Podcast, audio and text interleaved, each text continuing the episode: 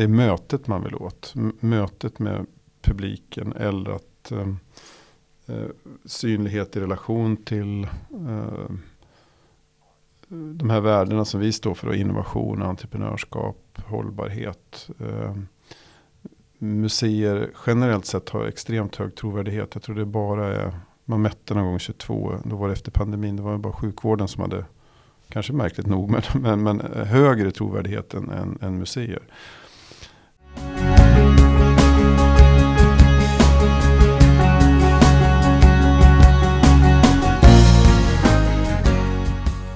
Välkomna till Sponsringspodden. Och idag har jag förmånen att eh, träffa Peter Skog som är museidirektör på Tekniska museet. Välkommen hit! Tack så mycket. Men för de som inte vet vem Peter Skog är, vem är du och eh, vad är din hur länge har du varit på Tekniska museet? Vad är din roll och vad innebär den? Eh, ja, museidirektör eller museichef som man vill. Varit det i snart åtta år, jobbat i tio år. Jag har praktiserat kan man väl säga i kulturvärlden eh, sen 2000. Men jag betecknar mig fortfarande som en industrimänniska. Eh, jag är ekonom, eh, har läst naturvetenskap, teknik, idéhistoria också. Så jag, något slags körkort in i den här världen har jag väl. Eh, som har gagnat det hela, tänker jag. Men tio år inom den här sfären, vad gjorde du innan det då? Då var jag kommunikationschef på uh, Världskulturmuseerna. Uh, som är en museikoncern kan man säga, en statlig myndighet som hade funnits i ett år som vi, jag var med och byggde upp. Och dessförinnan då kom jag då från uh, Scania faktiskt. Jag är marknads och kommunikationsmänniska. Kul ändå. Det är ju, då har vi erfarenhet från både Världskulturmuseerna och Tekniska museet. Jo, men det har man ju lite det och att på något sätt kunna prata samma språk som näringslivet eh, hjälper ju till med tanke på det vi ska prata om idag tänker jag. Ja men absolut och det är väl det som är en viktig del att kunna förstå näringslivet vad behoven är. Ja, jag hade faktiskt en kort eh, det, det, måste man kunna göra och, och näringslivet måste också kunna förstå kulturen. Jag hade en kort stund som konsult mellan de här två jobben och eh, intervjuade då eh, ett stort antal eh, konstnärer och företag som hade sponsrat innovativ eh, konst. Eh, det var väldigt spännande. Eh, konstnärerna de var bara intresserade av utforskande. Målet var okänt och alla företag ville veta vad det skulle bli. Och ungefär så är det ju faktiskt. Och, och det är väl det man måste på något sätt kunna dela med när man eh, jobbar med kultur tänker jag. Ja, absolut. Det är en jätteviktig del. Men om vi ska försöka ta oss in på ämnet idag, sponsring. Mm. Eh, som ni jobbar med en hel del på Tekniska museet. Och, eh, men vad, om du skulle liksom så här sätta ihop där. Vad kännetecknar ett riktigt bra sponsringssamarbete enligt dig? Det är ganska enkelt. Jag tänker att det är en ömsesidig eh, nytta, en win-win eh, lösning helt enkelt. Och hittar man det då, då har det en tendens att bli långvariga samarbeten. Har ni många långvariga samarbeten hos er på Tekniska? Ja det tycker jag. Vi förlängde precis till exempel eh, för tredje gången med Sandvik. Eh, då jag tror att vi jobbar med treårsavtal med dem.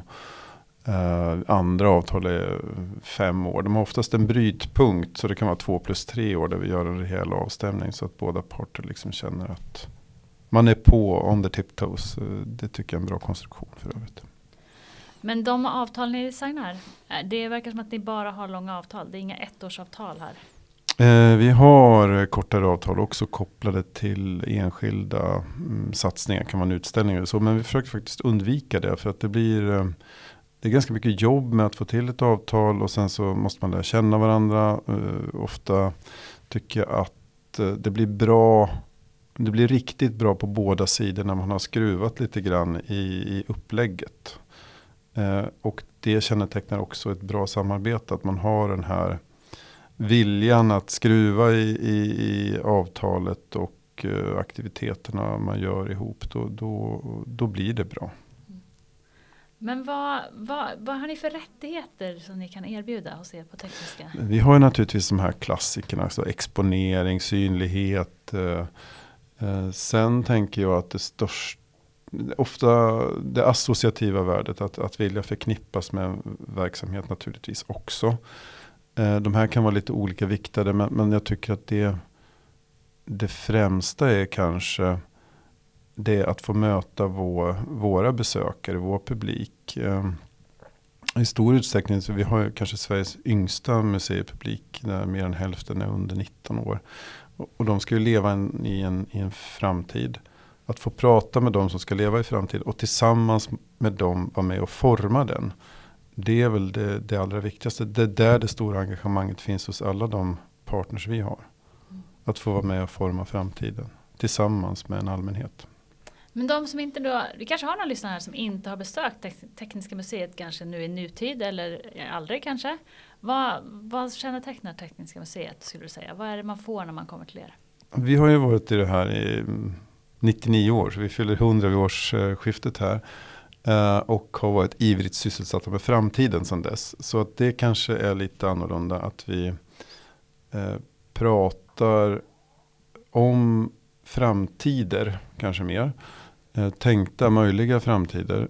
Som man förhoppningsvis känner att man också kan vara med och påverka efter något besök hos oss. Men med historien som fond. Att det finns liksom referensfall att relatera till. Så i så mått ett lite annorlunda eh, museum. Science Center var inte uppfunnet när vi kom till 23-24 där 1900. Eh, annars kanske det hade varit ett, ett, en möjlig annan eh, eh etikett på oss. Eh, det är väldigt mycket göra. Att man får ehm, träffa andra och göra eh, grejer tillsammans. Och då uppstår det här samtalet. En interaktion kring en frågeställning eller ett, ett, en utmaning eller ett problem. Vi har lagt till, sen ett och ett halvt år så är vi öppet 12 timmar per dag. Alla dagar per år, utom midsommarafton och midsommardagen. Och det är för att bygga en, eh, också en äldre publik. Ehm, tekniken, den tekniska utvecklingen går så fort idag så vi kände att vi, vi måste också möta de äldre. Och få till samtal kring Eh, hur vi vill ha det egentligen med tekniken. För det finns ingenting som stöper om samhället så mycket som tekniken. Vi tänker inte på det för det kommer med nytta. Men eh, ja, det ser man väl nu eh, på intresset och hypen och oron kring AI till exempel. Eh, och det är ju en del av det offentliga samtalet där. Att det ska nog skava lite grann också. Ja, men jag kan ju bara gå till mig själv. Jag gillar ju Tekniska museet och har varit där flertalet gånger. Både själv men också med barn. Det är ju ett museum som tillåter väldigt mycket. Att testa och prova och vara med. Ja, men vi vill väl att man liksom, den här experimentlustan ska få plats. Mm. Uh, utforskandet är väl en sån ja. del av vårt DNA. Mm. Särskiljer kanske är lite grann från många andra museer. Ja, och det roliga är att det har varit så ända från början. Men det är ett tacksamt ämne. Det, det bjuder ju in till att få vara med och greja liksom. Mm.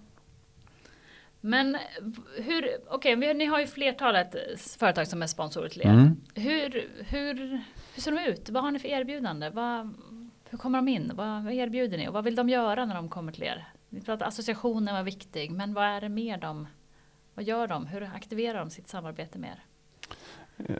Eh, det som förenar tror jag nästan allihop är väl att eh, det är mötet man vill åt. Mötet med publiken eller att eh, eh, synlighet i relation till eh, de här värdena som vi står för. Innovation, entreprenörskap, hållbarhet. Eh, museer generellt sett har extremt hög trovärdighet. Jag tror det bara är, man mätte någon gång 22, då var det efter pandemin, det var bara sjukvården som hade, kanske märkligt nog, men, men, men högre trovärdighet än, än, än museer. Eh, och det förpliktigar naturligtvis, men det eh, storföretag har kanske två om jag minns rätt. Politiken minus någonting. Eh, så att det är väl det man vill egentligen också åt. Då. Att, att få på något sätt um, fördjupa i någon, djupa i ett, ett ämne egentligen. Men du pratade, ni hade för, förnyat Sandvik. Mm. Hur ser, vad, vad är deras roll? Vad gör de för er? Hur, hur märker, märker, märker jag som besökare av Sandvik hos er? Ja, men eh, nu till exempel eh, så eh, har vi på något sätt då utforskat AI tillsammans där de har låtit en AI tolka fem av de mest kända bildkonstnärerna, alltså de som har gjort statyer om man ska förenkla lite grann, Rodin etc. Och, och gjort, låtit den här AI göra en, en skulptur och det är ett ganska spännande sätt att se någonting få en fysisk form. Och den där eh, eh, statyn som då är utställd hos oss blir också en nyhet som visar på dem som utforskande framtiden. Det visar på hur deras tekniker, hur de ur två ton stål kan liksom ta fram den här. Men det visar också på vad AI är. Att den liksom ska göra en tolkning som blir skev. Och det, att, att den får fysisk form blir, säger ganska mycket om AI. Man förstår AI på ett bra sätt. Så det, det, är ett sånt exempel. Sen är de en primär rättighet för dem är vår uppsökande verksamhet. Att vi kommer ut i skolor runt om i landet och in i klassrummet och pratar om eh, digitalisering och sådana saker. Bygger lärarnas förmåga och så. Då pratar vi egentligen inte speciellt mycket Sandvik. Utan det, de vill i, i princip stärka, eh, bidra till att stärka skolans förmåga inom det här området.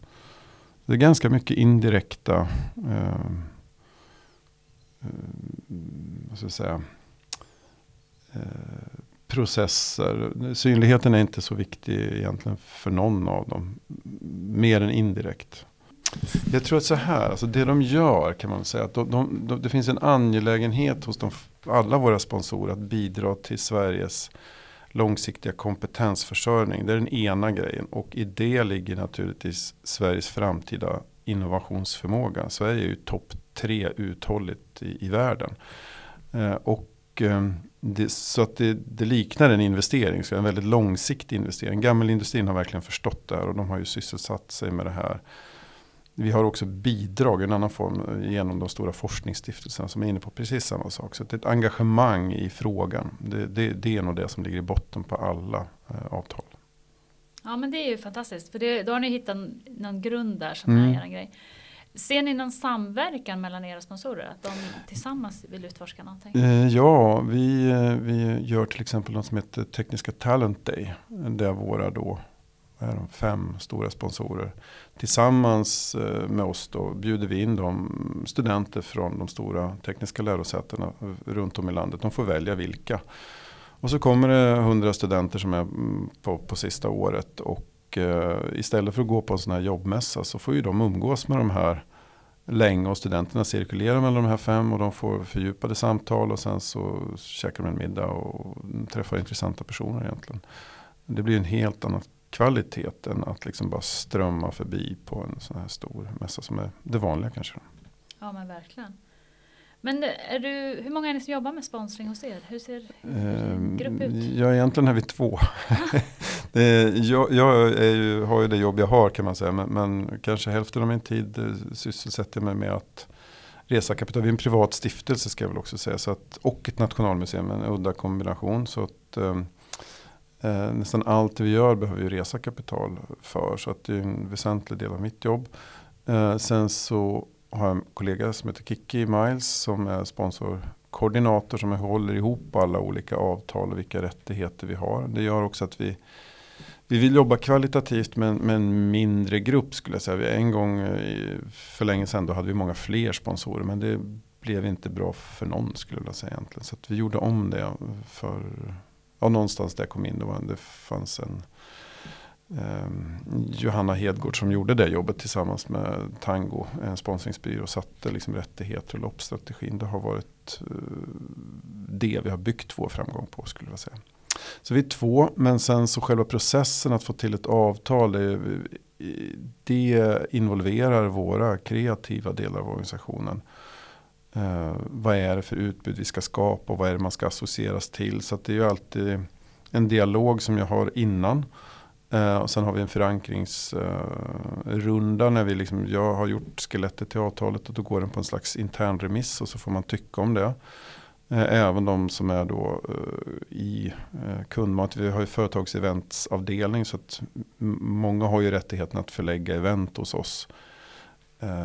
Och då blir det viktigt att liksom alla känner att ja, men det här kan vi leverera på. Eller ska det bli med kvalitet så ska vi göra så här. Så det, I så mått är, är, nästan hela organisationen involverad på ett eller annat sätt. Skulle jag säga. Men det är en intressant men remissrunda internt. Det är väl en spännande att, på ett, att jobba på det sättet? Att verkligen få fler involverade i era partnerskap? Ja, men jag tänker att de är så synliga hos oss, våra partners. Eh, och eh, man är hos oss nästan fyra timmar i ett genomsnittsbesök. Så att man kommer på ett eller annat sätt relaterat till det. Då ska ju en, en, en värd eller en explainer hos oss kunna på något sätt eh, veta att ja, men det här är ju, vi gör det här tillsammans med Ericsson som är vår huvudpartner till exempel. Därför att. Eh, annars blir det tokigt. Hur stor del av er intäkt är från sponsorsidan? Alltså det är mycket lite skulle man kunna säga. Vi, vi, eh, det handlar om någon procent per år. Eh, men det är och, och, och det är kanske mer en, liksom en redovisningsteknisk variant. För direkt avskriver en del saker. Men jag skulle säga att om man skulle säga i kronor och ören då är det 10 miljoner. Eh, som vi får in ungefär eh, per år. Eh, och vi har en omsättning på kanske 150 och då blir det ju en annan. Eh, då blir det ganska betydande. Mm. Mm. Så att vi är inte beroende av det i vår drift men för eh, enskilda aktiviteter som vi väljer att göra. Men det är alltid vi som bestämmer innehållet. Det, det är superviktigt för den där trovärdigheten som jag pratade om tidigare. Mm. mm. Man, får inte liksom, man kan inte låta sig bli köpt i de här frågorna. Utan det, det är den, en balansgång som måste gå. Det känns som att ni har långa processer. Det är när ni börjar att det, liksom, det, inte, det sker inte med månad. Jag tänker många är ganska snabba ibland. Men det känns som att ni jobbar verkligen långsiktigt med det ni gör. Att ni, när ni går in i någonting, men då ska det hålla över tid. Och det ska liksom följa? Liksom, ni... Ja men det är ju långa stora frågor. Liksom, eh, life science är en viktig fråga. Ja, då kan man ju jobba långsiktigt. Eh, hållbarhet är också en, en, en, en sån fråga. För att få till de här partnerskapen eh, måste man in och rota i, i, i, olika nätverk och hitta experterna både på närings och vi vill ju prata framtid. Då vill man ha både eh, kanske forskning från universiteten och eh, utvecklarna eller forskarna på, inom eh, industrin. Och ta dem till samma bord och föra, föra ihop dem.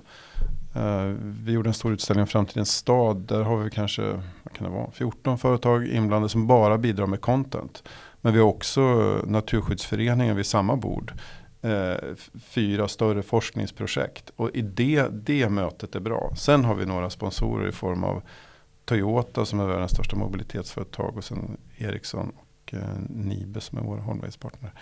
Eh, som vill liksom associeras med, med hela den grejen. Och, och, nästa grej som kommer vill de också då vara med och bygga fortsatt engagemang för, för hållbarhet. Till exempel om man tar Nibe som är. Så där gjorde vi en grej med dem då förra året och nu gör vi en, en under Sveriges EU-ordförandeskap. Så tillsammans med dem och RISE och KTH, igen samma upplägg som du börjar skönja nu, eller ni som lyssnar.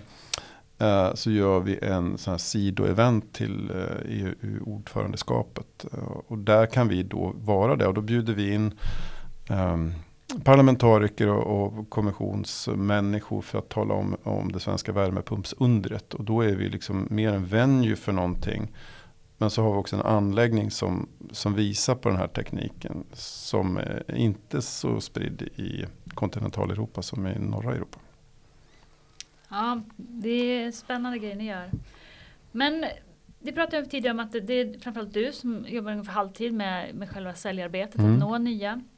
Hur, hur organiserar ni alltså Hur organiserar du arbetet? Hur jobbar du? Hur får du ihop det? Hur, når, hur får du till mötena? Eller vem får du till mötena med? Eller vem, hur svårt är det? Jag tycker inte att det är svårt faktiskt. Jag, jag, jag tänker att vi tillsammans alla kollegorna levererar bra kvalitet så att vi har ett, ett starkt varumärke i de här frågorna om utbildning, kompetensförsörjning. Att också kunna vara en plats där man tar fatt i samtidsfrågor på ett lite utmanande sätt. Och det gör att det är lätt att få kontakt och säga att ja men hej jag kommer härifrån Eh, från Stiftelsen Tekniska Museet. Eh, jag går ofta på, direkt på beslutsfattaren. Ibland har vi så här strategi att vi jobbar från båda hållen. Vi, då kanske någon kollega går in på, på eh, en, en tematik liksom, och så möts vi någonstans på mitten. Liksom. Man måste konkretisera sitt case, göra det.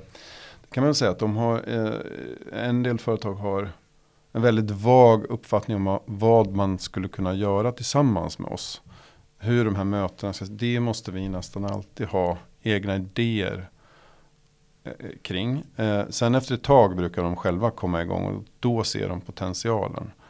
Ehm, eh, så att det är som alltid, liksom, lära känna varandra. Det tar något halvår, ett år. Insikten om att det måste nästan finnas lika mycket pengar på, på andra sidan. Att leva sitt, sitt partnerskap eller sin sponsring. Också rätt väsentlig, annars blir det inte heller bra. Mm. Men vi, jag jobbar efter ett antal teman som vi vill lyfta. Eh, och eh, det är liksom, jag, jag, letar efter det hela tiden. Jag konsumerar media för att hitta ingångarna. Eh, var, var liksom, ah, okej, okay, de diskuterar den här frågan just nu. Hur kan vi, är vi i den frågan? Ja, det är vi. Hur kan vi bidra till den? Och då har man ju också sitt case ganska snart. Liksom. Så att jag, jag plöjer Dagens Industri och de stora nyhetsmedierna för att titta på de stora frågorna. Men, men mer eh, sällan dagsländor, eh, mer de stora långa frågorna. Ehm, ibland gör vi om det händer något väldigt liksom banbrytande som metoo eller den här migrationssituationen 2015-16. Då, då gör vi en riktad insats och då, då flyger den av det skälet att det är så, det är så samhällsomvälvande. Covid var en, också en sån grej där vi eh, då såg vi till att komma ut till utsatta områden där man hade låga vaccinationsgrader för att liksom visa på vad är det här egentligen. Och då gör vi nytta och det, det vill man gärna vara. Och det tror jag att som jag märker att många av våra företag, för dem handlar det dels om den här kompetensförsörjningsfrågan, det är den ena delen, men det är också en employer branding del. Eh, man vill att det företag man jobbar på är med och, och, skapar lösningar och nytta och då blir det ett sätt att synliggöra dem på sådana här platser som, som vi är. Vi är ju egentligen publika platser eh, och, och, då känner man en stolthet för sitt företag och vad det bidrar med. Eh, man öppnar också den här lådan på ett sätt som för input, man exponerar sig på ett sätt. Och det tror jag många, det tycks som att många medarbetare uppskattar det. Mm.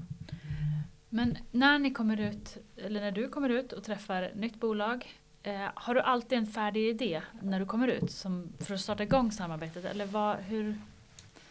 jag lever väldigt mycket i vad vi är, vad vi gör. Vi har, vi har en, en, en tydlig idé om vad vi vill göra de kommande tre, fyra åren. Uh, och, och, den lever jag ju med. Eh, och jag har liksom lever med materian. Eh, och då, sen uppstår det i mötet skulle jag säga. Uppstår det tycke. Ehm, så, så brukar vi hitta varandra. Liksom. Vad, är, vad ser du annars är den största utmaningen i, i säljprocesserna? Så att det, var en, det är ganska lätt tycker du. Men, ja, men det kan väl vara att kanske förstå att man som ett, det där ordet museum kan ju, om man inte känner till oss för att man tänker att det är något i, i baktid. Eh, Medan vi egentligen hela tiden utforskar någonting och är den här publika delen. Eh, det kan behöva förklaras i, i, ibland. Eh, ibland tror man att vi är staten men det är vi inte. Vi, vi har andra stiftare även om vi har statligt stöd. Ehm, jag kan ibland, eh, och det var jag också när jag bytte från näringsliv till den här världskulturmuseiorganisationen, jag var kommunikationschef. Jag tyckte det var jobbigt när det blev friktion, alltså det blev debatt. Ehm, det där kan man vara lite ängslig för ibland eh, märker jag. Men då ska man komma ihåg att det som är friktion och när det blir lite hallå. Det är ju det, det är faktiskt det demokratiska samtalet. Och det är kanske det man vill vara med. Och kan man bara liksom byta hur man ser på det. Då blir man istället en modig aktör. Eh, och, och, och, den måste man ju då sätta hos eh, sin partner. Eh, att man ser samma sak. För då vågar man ihop. Mm. Ja men det är spännande och det är ju intressant det här med säljprocess, du säger att du går direkt på beslutsfattare så att du liksom är på rätt nivå på en gång. Det är också här bra att kanske vara på, vara på rätt nivå från början istället för att hålla på och jobba sig runt innan man kommer framåt. Ja, det, ja man hamnar, någonstans kommer ändå frågan hamna där till ja. slut så att uh, det är lika bra att förstå om den vill eller inte vill.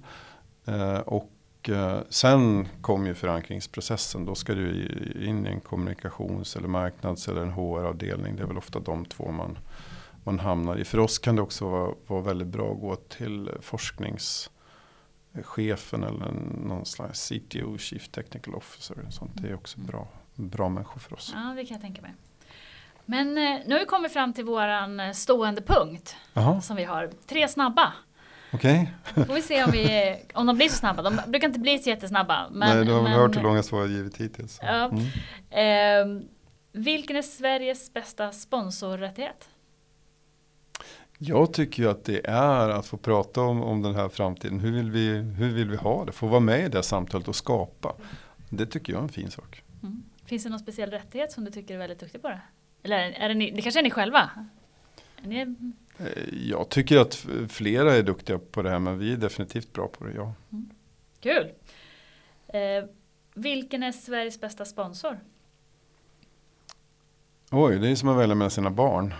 Jag vet. De är bra på olika sätt skulle jag säga. Men jag tänker att en bra sponsor är en sponsor som, som, som är kreativ, vågar tänka tillsammans och som rör sig utanför de här traditionella grejerna med exponering och, och sånt. Som det tycker jag, där man ger sig ut på resa ihop. Har du någon som du tycker som gör det här? Då?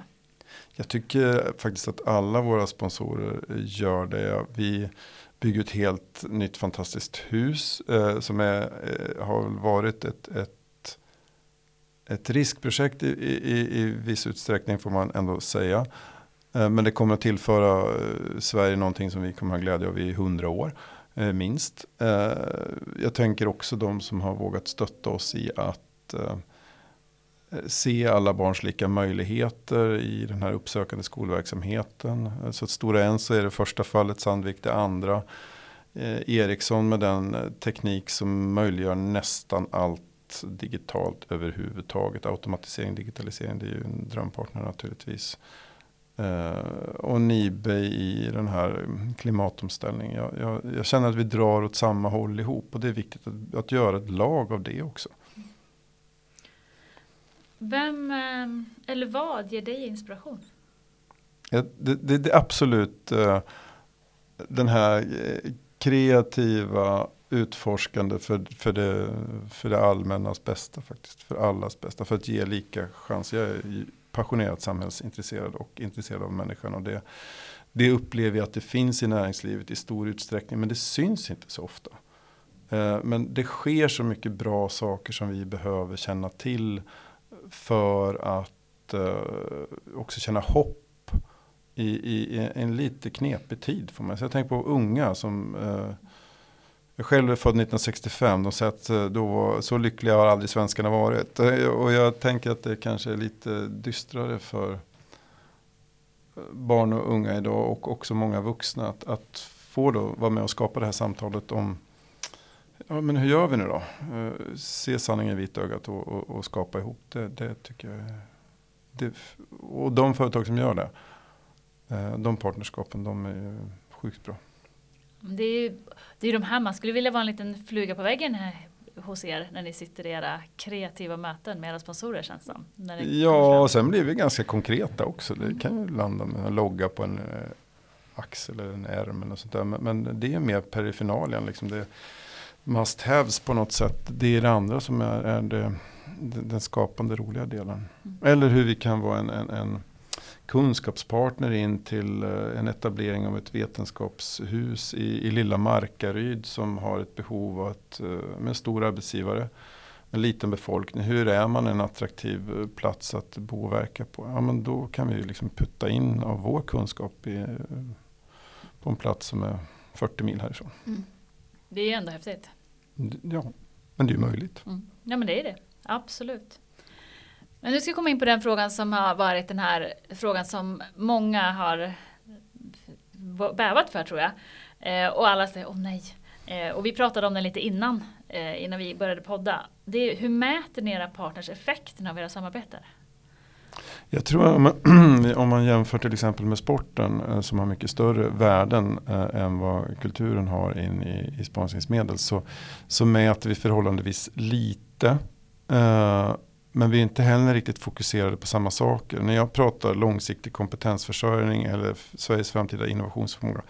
Ja, det är ju rätt lång ledtid på en ingenjör eller något sånt där. Så att, man kan inte riktigt mäta det på det sättet utan vi får ju försöka mäta kundnöjdheter eller vad en lärare eller en elev tycker sig ha fått ut av någonting. Det mäter vi.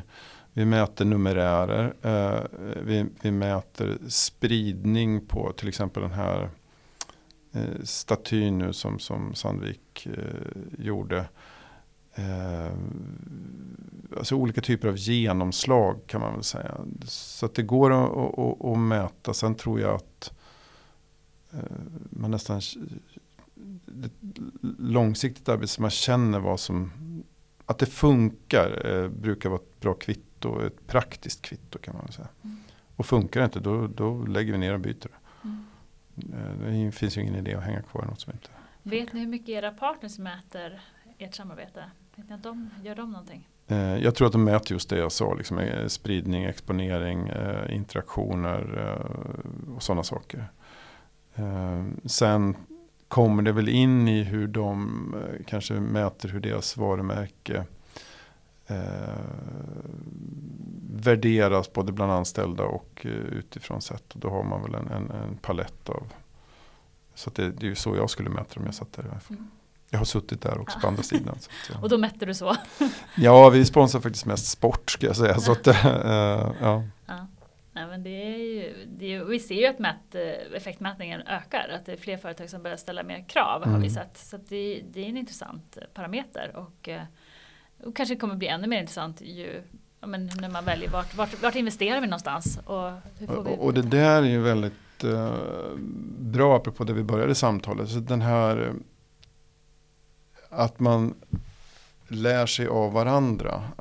Att jag tror att den nyttan och den kan man faktiskt säga den professionaliseringen och effektiviseringen att tänka i nyttor är bra för organisationer som min.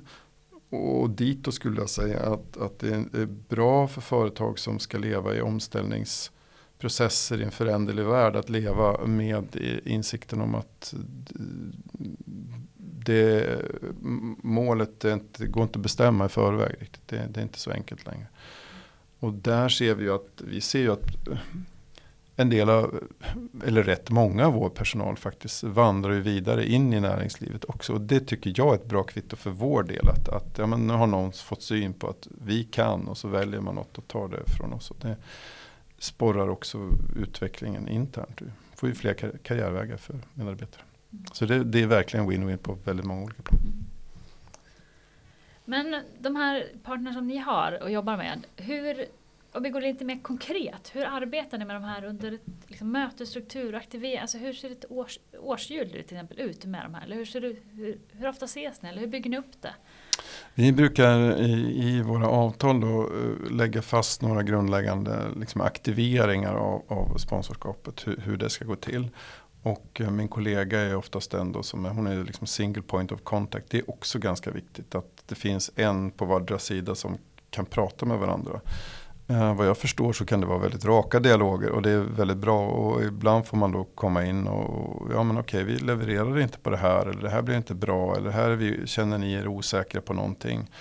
Ja, då, då skruvar vi i det för, och då blir ju mitt jobb att försöka förklara det för min organisation vilket värde det här samarbetet har och så vidare. Så att, eh, sen följer vi följer då vi upp eh, varje aktivering egentligen, hur, hur det har gått eh, var det bra eller var det dåligt? Ska vi ändra på något? Så det är ett väldigt aktivt arbete. Och det, eh, med den lilla bemanning vi har nu så klarar vi det. Men det man ska säga att min kollega sköter det mesta av det löpandet och, och, och jag kommer in i kan vara principiella eller omförhandlingar eller om vi ska tänka nytt, tänka stort, ta ett större tag. Och, så där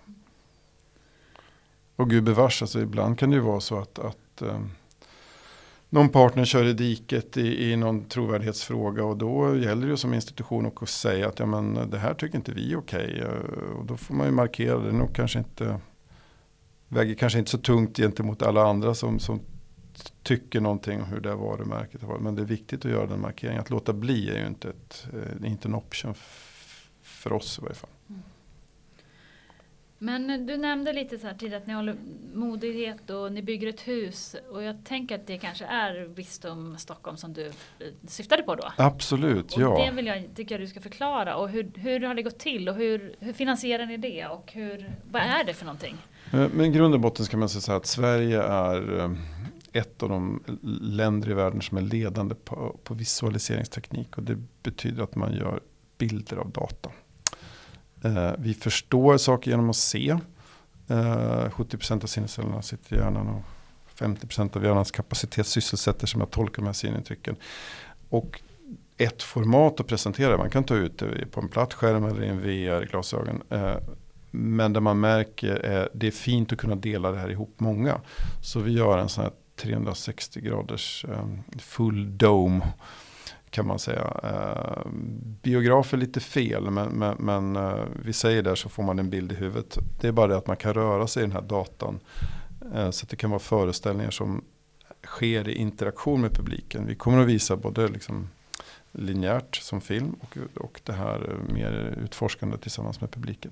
Det är det nya och det är det fina. Eh, Knut Alice Wallenbergs stiftelse, är en av de största forskningsstiftelserna i Europa eh, gav en donation till eh, Norrköpings visualiseringscenter som är de som är så bra på detta eh, med 100 plus forskare.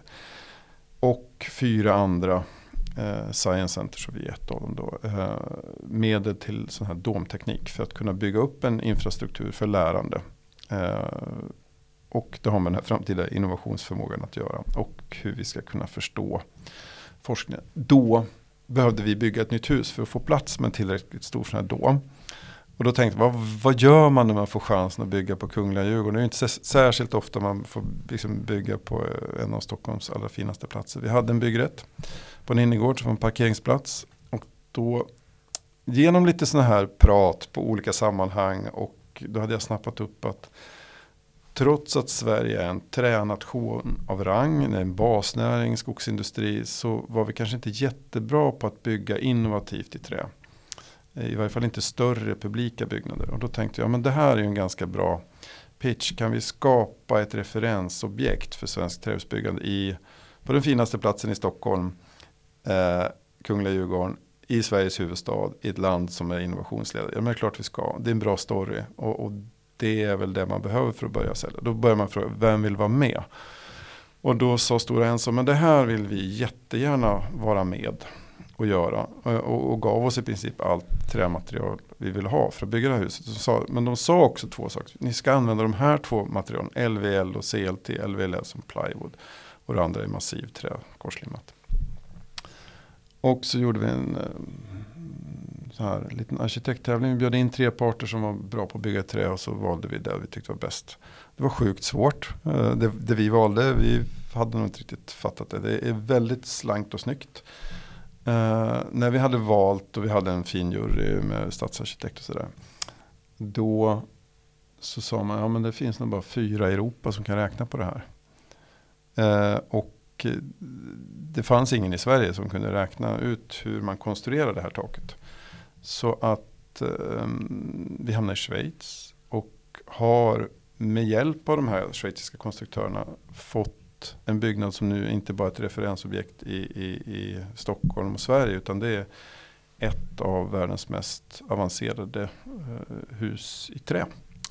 Som öppnar i december i år för allmänheten. Och det, det, man blir lite smått religiös när man kommer in. Det är fantastiskt vackert. Och, och samtidigt så har vi då eh, bidragit till att utveckla eh, Stora Ensos produktportfölj. De har lärt sig att kröka sina platta material i två riktningar och eh, sälja till nya tekniska lösningar och tänja riktigt på, på materialets gränser.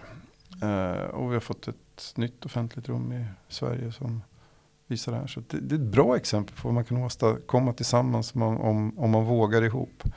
Och så har vi rest en massa pengar för det runt.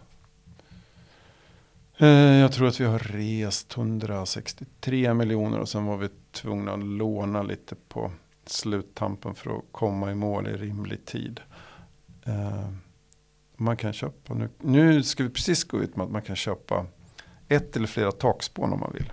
Uh, vi har finansierat taket men det är en kul grej att kunna få sitt namn. Uh, att man har bidragit till det här huset. Vi, vi behöver sälja, eller vi kommer ha 110 000 takspån att sälja. Kul, vi, vi följer den när den kommer ut. Du, vi lämnar eh, Tekniska museet lite grann och mm. blickar lite mer visuellt, liksom utåt. Hur ser du på branschens framtid, sponsringsbranschens framtid? Om du blickar stort men också hur i just kulturen kanske?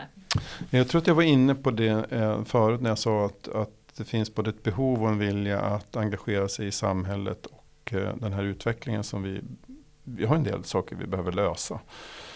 Både när det gäller liksom de här demokratiska frågorna men också hållbarhetsfrågorna och kultur är ju, vi behöver publika platser där vi, vi, vi snackar om hur vi vill ha det. Vi behöver inte minska det samtalet, vi behöver öka det samtalet och oavsett vilken kulturform så är det perfekta arenor för att få till de här samtalen. Så alla som vill vara med och bygga samhälle ska ju stötta kultur.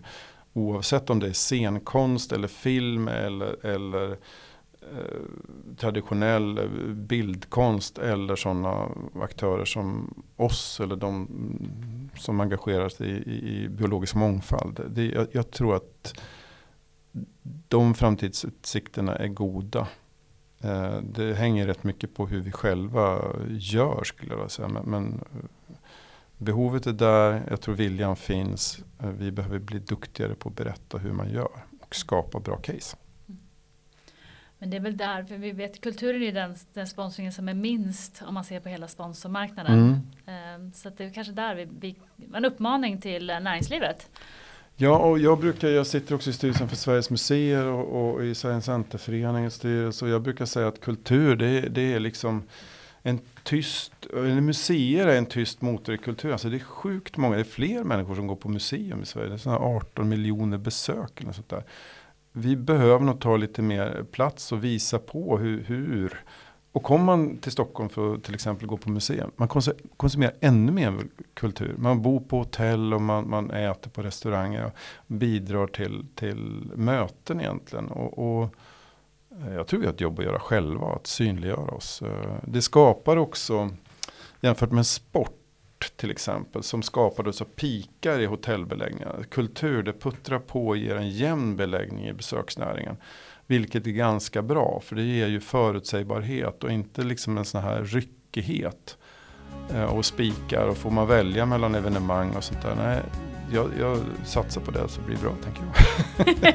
ja, men med det, de orden tänker jag vi tackar för att du mm. har varit med i podden. Superkul att ha dig här. Och Tack för att du fick komma. Vi, eh, en uppmaning till näringslivet att inte glömma bort kulturen och faktiskt satsa på den. Den är långsiktig. Tack så jättemycket. Tack.